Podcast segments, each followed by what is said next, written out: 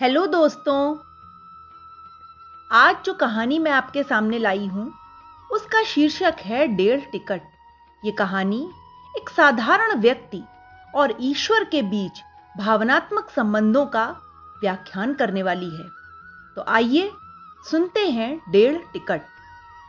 महानगर के उस अंतिम बस स्टॉप पर जैसे ही कंडक्टर ने बस रोक दरवाज़ा खोला नीचे खड़े एक देहाती बुज़ुर्ग ने चढ़ने के लिए हाथ बढ़ाया। एक ही हाथ से सहारा ले डगमगाते कदमों से वे बस में चढ़े, क्योंकि दूसरे हाथ में थी भगवान गणेश की एक अत्यंत मनोहर बाल मूर्ति गाँव जाने वाली उस आखिरी बस में पाँच छह सवारों के चढ़ने के बाद पैर रखने की जगह भी नहीं थी। बस चलने पर हाथ की मूर्ति को संभाल, उन्हें संतुलन बनाने की असफल कोशिश करते देख।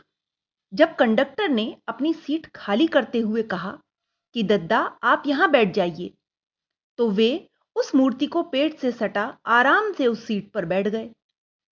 कुछ ही मिनटों में बाल गणेश की वह प्यारी सी मूर्ति सबके कौतूहल और आकर्षण का केंद्र बन गई।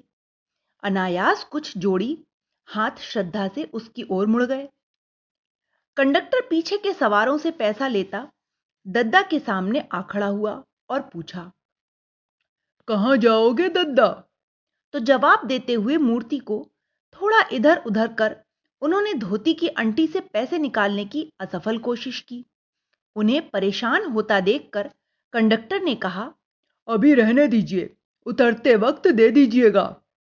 और एक बार फिर दद्दा गणपति की मूर्ति को पेट से सटाकर आश्वस्त होकर बैठ गए। बस अब रफ्तार पकड़ चुकी थी। सबका टिकट काटकर कंडक्टर एक सीट का सहारा लेकर खड़ा हो गया और अनायास उनसे पूछ बैठा, दद्दा, आपके गाँव में भी तो गणेश मूर्ति मिलती होगी ना? फिर इस उम्र में दो घंटे का सफ़र और इतनी दौड़ धूप करके शहर से यह गणेश मूर्ति क्यों ले जा रहे हैं? प्रश्न सुनकर दद्दा मुस्कुराते हुए बोले, हाँ आजकल तो त्योहार आते ही सब तरफ़ दुकानें सज जाती हैं। गाँव में भी मिलती हैं मूर्तियाँ, पर ऐसी नहीं। देखो यह कितनी प्यारी और जीवंत है। फिर संजीदगी से कहने लगे, यहाँ से मूर्ति ले जाने की भी एक कहानी है बेटा। दरअसल, हम पति पत्नी को भगवान ने संतान सुख से वंचित रखा। सारे उपचार तंत्र मंत्र सब किए। फिर नसीब मानकर स्वीकार भी कर लिया और काम धंधे में मन लगा लिया। पंद्रह साल पहले काम के सिलसिले में हम दोनों इसी शहर में आए थे। गणेश पूजा का त्योहार नज़दीक था तो मूर्ति और पूजा का सामान खरीदने यहाँ बाज़ार गए। अचानक पत्नी की नज़र एकदम ऐसी ही एक मूर्ति पर पड़ी और उसका मातृत्व तो जाग उठा। मेरा बच्चा ऐसा कहते हुए उसने उस मूर्ति को सीने से लगा लिया। सालों का दर्द आँखों से बह निकला। मूर्तिकार भी यह देखकर भाव विवल हो गया और मैंने उससे हर साल इसी सांचे की हूबहू ऐसी ही मूर्ति देने का वायदा ले लिया। बस तभी से यह सिलसिला शुरू है। दो साल पहले तक वह भी साथ आती रही, अपने बाल गणेश को लेने, पर अब घुटनों के दर्द से लाचार है। मेरी भी उम्र हो रही है। फिर भी सिर्फ़ दस दिन के लिए ही क्यों ना हो? उसका यह सुख मैं छीन नहीं सकता उससे। इसलिए अपने बाल गणेश को बड़े जतन से घर ले जाता हूँ। अब तक आसपास के लोगों में अच्छा खासा कुतूहल जाग चुका था। कुछ लोग अपनी सीट से झांककर तो कुछ उचककर मूर्ति को देख मुस्कुराकर हाथ जोड़ने लगे। तभी पिछली सीट पर बैठी महिला ने चेहरा आगे की ओर करके पूछा दत्ता फिर विसर्जित नहीं करते क्या मूर्ति को? एक दर्द भरी मुस्कान के साथ दद्दा ने कहा, अब भगवान स्वरूप स्थापित कर विधि विधान से पूजा करते हैं तो विसर्जन तो करते ही हैं। पर इस वियोग के कारण ही इन दस दिनों में उसके हृदय से जो वात्सल्य का सोता फूट पड़ता है, जिससे हमारा जीवन बदल जाता है।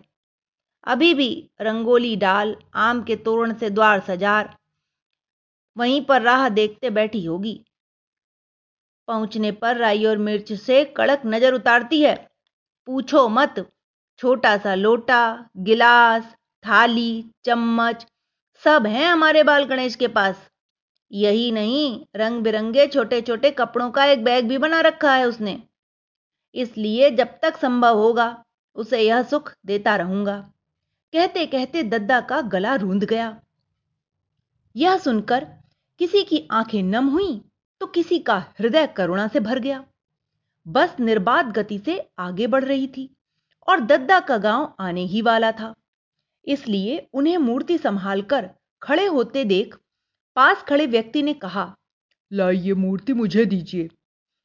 तो आपके हाथ मूर्ति से खाली हो जाएँगे और आप दूसरा काम कर लेंगे। तो उसके हाथों में मूर्ति को धीरे से थमाकर धोती की अंटी से पैसे निकालकर कंडक्टर को देते हुए दद्दा ने कहा लो बेटा डेढ़ टिकट काटना। यह सुनकर कंडक्टर ने आश्चर्य से कहा अरे आप तो अकेले आए हैं फिर ये डेढ़ टिकट कैसे? दद्दा ने मुस्कुराते हुए कहा दोनों नहीं है क्या? एक मैं और एक हमारा बाल गणेश यह सुनते ही सब उनकी ओर आश्चर्य से देखने लगे। लोगों के असमंजस को दूर करते हुए उन्होंने फिर कहा, अरे, उलझन में क्यों पड़ गए हो सब लोग?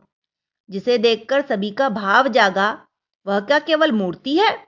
जिसे भगवान मानते हैं, प्राण प्रतिष्ठा करते हैं, वह क्या केवल मिट्टी है? अरे, हमसे ज़्यादा जीवंत है वह। हम भले ही उसे भगवान मान, उससे हर चीज़ मांग लेते हैं, पर उसे तो हमारा प्यार और आलिंगन ही चाहिए। यह कहते हुए दद्दा का कंठ भावातिरेक से अवरुद्ध हो गया।